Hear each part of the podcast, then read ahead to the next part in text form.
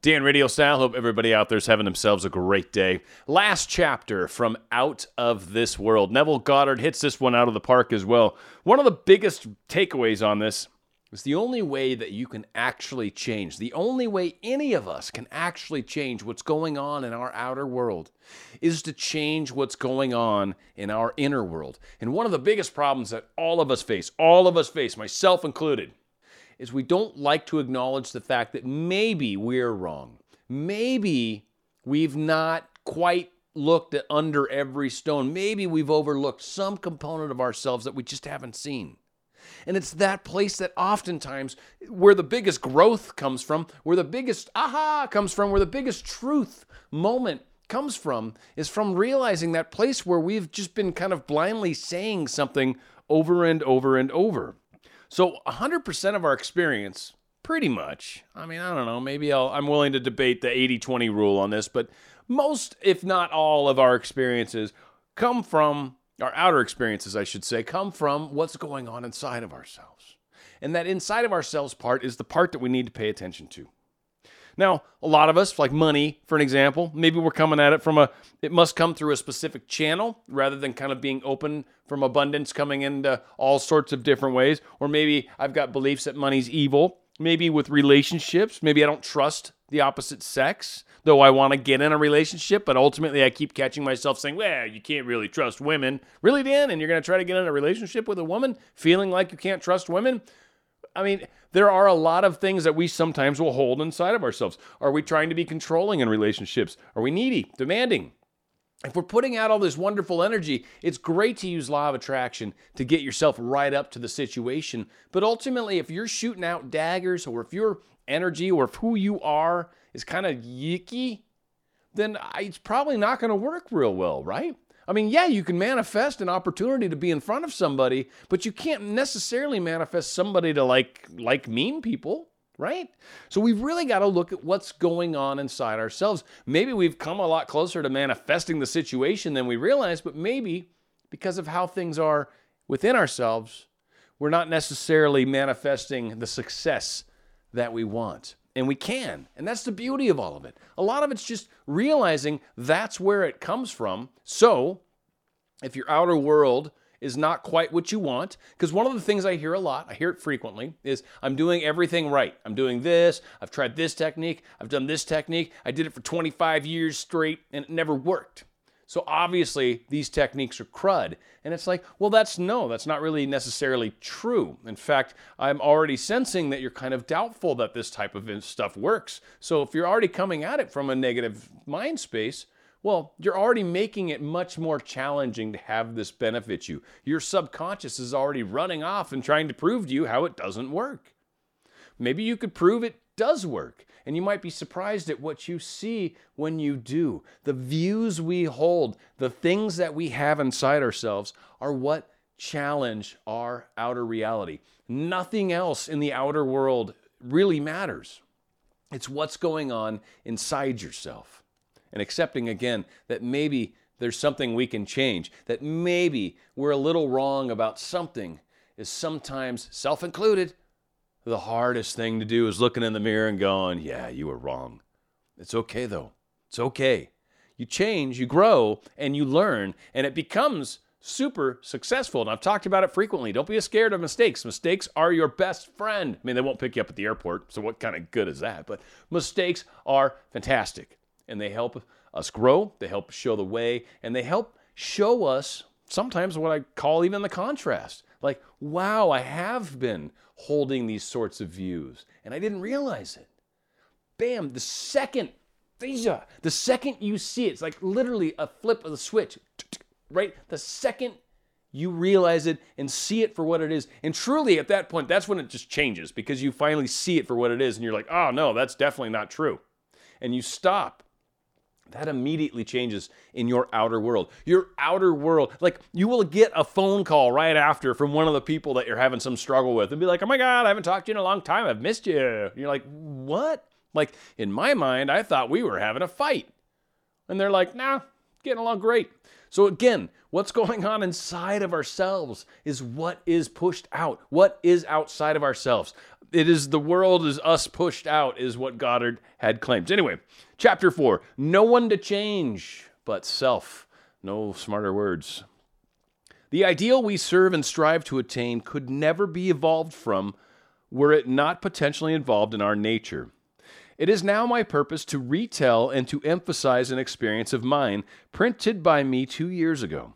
I believe these quotations from The Search will help us to understand the operation of the law of consciousness and show us that we have no one to change but self. Once in an idle interval at sea, I meditated on the perfect state and wondered what I would be were I of two pure eyes to behold inequity if to me all things were pure, and were I without condemnation. As I became lost in this fiery brooding, I found myself lifted above the dark environment of the senses. So intense was the feeling, I felt myself a being of fire dwelling in a body of air. Voices as from a heavenly chorus, with the exaltation of those who had been conquerors in conflict with death, were singing, He is risen, He is risen, and intuitively I knew they meant me. Then I seemed to be walking in the night. I soon came upon a scene that might have been the ancient pool of Bethesda, for it is the place lay a great magnitude of impotent folk, blind, halt, withered, waiting not for the moving of the water as to tradition, but waiting for me. As I came near, without thought or effort on my part, they were, one after the other, molded as by the magician of the beautiful. Eyes, hands, feet, all missing members, were drawn from some invisible reservoir and molded in harmony with that perfection which I felt strengthened within me. When all was made perfect, the chorus exalted, It is finished. Then the scene dissolved, and I awoke.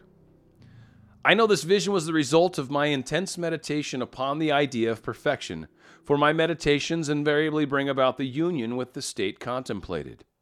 I had been so completely absorbed within the idea that for a while I had become what I contemplated, and the high purpose with which I had for that moment identified myself drew the companionship of high things and fashioned the vision in harmony with my inner nature. The ideal with which we are united works by association of ideas to awaken a thousand moods, to create a drama in keeping with the central idea. My mystical experiences have convinced me that there is no way to bring about the outer perfection we seek other than by transformation of ourselves. As soon as we succeed in transforming ourselves, the world will melt magically before our eyes and reshape itself in harmony with that which we are transformation affirms. In the divine economy, nothing is lost. We cannot lose anything save by descent from the sphere where the thing has its natural life. There is no transforming power in death, and whether we are here or there, we fashion the world that surrounds us by the intensity of our imagination and feeling. And we illuminate or darken our lives by the concepts we hold of ourselves. Nothing is more important to us than our conception of ourselves, and especially is this true of our conception of the dimensionally greater one within us. One of the things that really stands out to me in this particular paragraph we cannot lose anything save by descent from the sphere where the thing has its natural life. We cannot lose anything that we have already. It's one of the things that I think a lot of us do. We separate ourselves from that which we're trying to create, anyways. We create this, it's out there. We create this, I'm trying to make it happen. We create this, I must have it to be happy. We create this concept of it's separate from me and I'm trying to make it come to me, when in reality, it's already in you, or it needs to be, in order to show up in the outer you. Those who help or hinder us, whether they know it or not, are the servants of that law which shapes outward circumstances in harmony with our inner nature. It is our conception of ourselves which frees or constrains us, though it may use material agencies to achieve its purpose. Because life molds the outer world to reflect the inner arrangements of our minds, there is no way of bringing about the outer perfection we seek other than by transformation of ourselves. No help cometh from without. The hills to which we lift our eyes are those of an inner range. It is thus to our own consciousness that we must turn as to the only reality, the only foundation on which all phenomena can be explained. We can rely absolutely on the justice of this law to give us only that which is of the nature of ourselves. We can only create that which we know. We can only create things that we're actually aware of, that things we actually understand. You can't actually create things that you have no concept of, no understanding of, no recollection, no one, no even little bit of a, I kind of sort of think I know what that might feel like. Without even imagining it a little bit, it becomes impossible to create that type of situation maybe similar stuff that doesn't quite have it because it's that perfect component that many of us are looking for. To attempt to change the world before we change our concepts of ourselves is to struggle against the nature of things. There can be no outer change until there is first an inner change. As within, so without.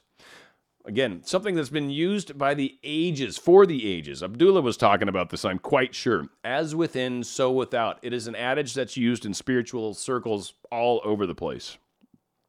I am not advocating philosophical indifference when I suggest that we should imagine ourselves as already that which we want to be.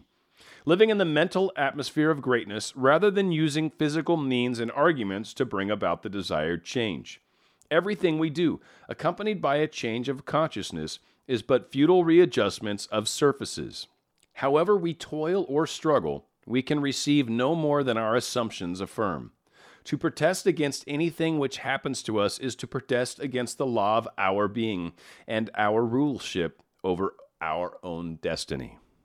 The circumstances of my life are too closely related to my conception of myself not to have been formed by uh, my own spirit from some dimensionally larger storehouse of my being. If there is a pain to me in these happenings, I should look within myself for the cause. For I am moved here and there and made to live in the world in harmony with my concept of myself. Intense meditations bring about a union with the state contemplated, and during this union we see visions, have experiences, and behave in keeping with our change of consciousness.